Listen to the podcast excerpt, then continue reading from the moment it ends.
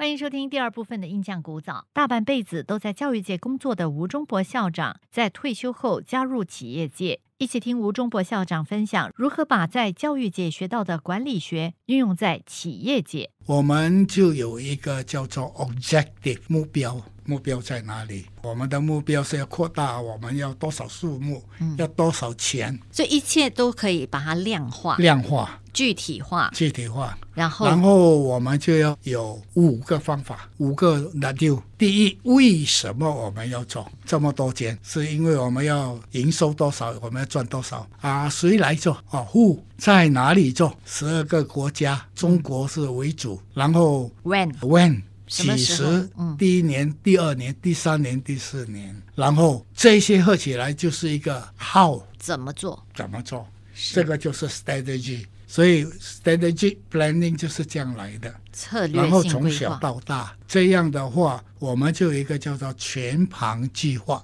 而不是随性而发。然后最重要的，我们要有条例。我们条例就是叫做 rule and regulation，这个条例就是大家所遵循的。上到高层的，就是国家的法律，叫做 law 啊。再从 law 里面下来的就是 rule，然后 regulation，然后我们再下来的就是 SOP 标准作业程序 Operation Procedure 就是标准操作程程序，所以做 franchise 呢，我们就要有标准操作程序，做出来的东西相同。然后它的后面就要成立一个叫做 Black Dog Academy，就是训练中心，面包物语学院哦，我们也成立，这样训练出来的东西才会标准化。是所以呢，这个一套东西完成了以后，怎么样知道会做的有效果？我们就用 balance scorecard 平衡卡，平衡卡里面就是以 strategy 的所有的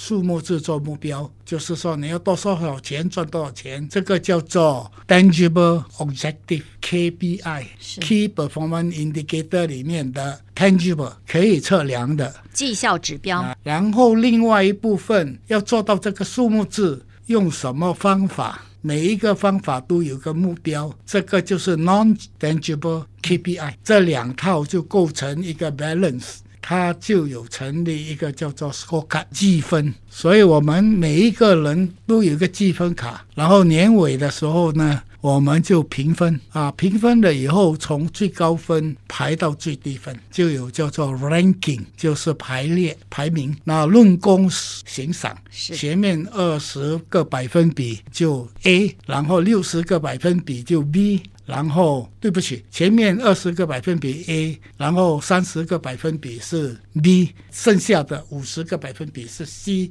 跟 D。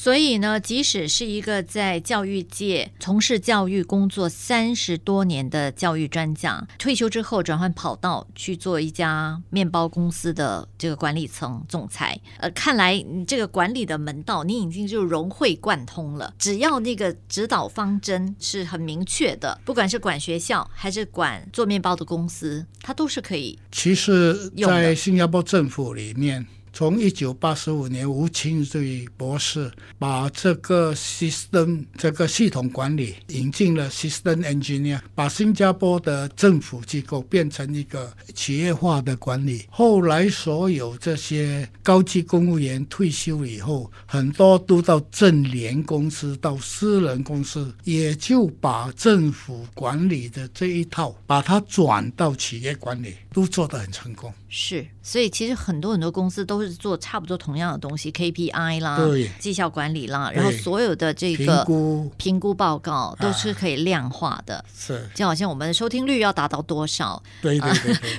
Facebook likes 要达到多少，对。哦，都是可以量化的。量化的。那有一些东西不是比较无形的，但是能够把它具体化、有形的转化，啊、这个做法哈、哦，方说好不好吃，对，是不是量化，但是我们用 boxy 就代表是九十八先说好吃，就好过八十八先说好吃。八十八先说好吃，就好过六十八先说好吃。它的代表性就好像调查嘛，这样的话呢，好吃不好吃也可以量化。九成的人说好吃，就比八成的人说好吃好吃。那比如说这个斑斓口味比较受欢迎，还是这个草莓口味比较受欢迎，就看卖多少，对不对？不是，除了卖包啊，也可以量化。嗯，还有就是一个考察 feedback，或者一个另外一个叫做 expertise，就是专家的评估。像我们香水香不香，这个不是量化，但是有一些能够评估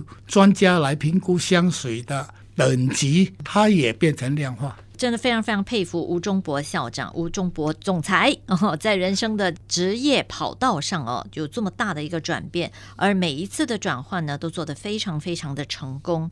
可是，在他人生的前面二十年哦，几乎都是非常非常的吃苦的，一直到这个毕业之后，还一直在教不是他专业的这个学科。但是呢，所有的这些挫折都造就了、成就了今天的他。不管遇到怎么样的问题，都有办法解决。提到小时候啊，有在鞋厂工作，晚上去巴桑巴朗摆地摊卖鞋，有卖过水果。中山假期的时候，跟老板到马来西亚去卖薄饼，是不是？啊，对。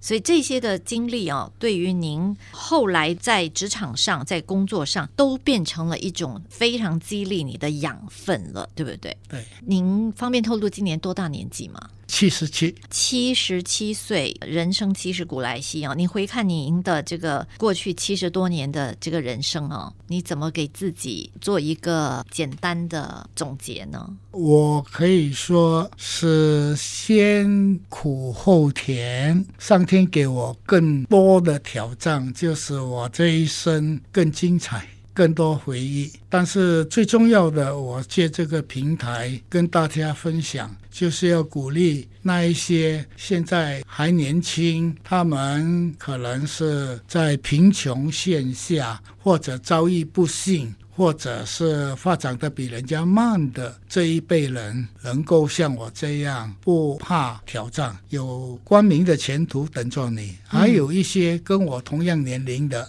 我们还有更长的路要走，不是因为七十八十就觉得自己老。其实我不觉得老，我每一个礼拜都有四天下水去运动，我还打篮球，还打羽球。所以呢，我觉得许多跟我一起的年龄的朋友们，还有可以贡献的地方，可以分享的地方，是我们大家一起分享，一起进步。谢谢，谢谢吴忠博校长，谢谢吴忠博总裁，您的这个人生哦，真的是那句老话哈：“天将降大任于斯人也，必先苦其心志，劳其筋骨，饿其体肤，空乏其身。”所以呢，今天您的这些成就呢，也许必须要感谢过去的这个经历。再次谢谢您的分享。谢谢，谢谢。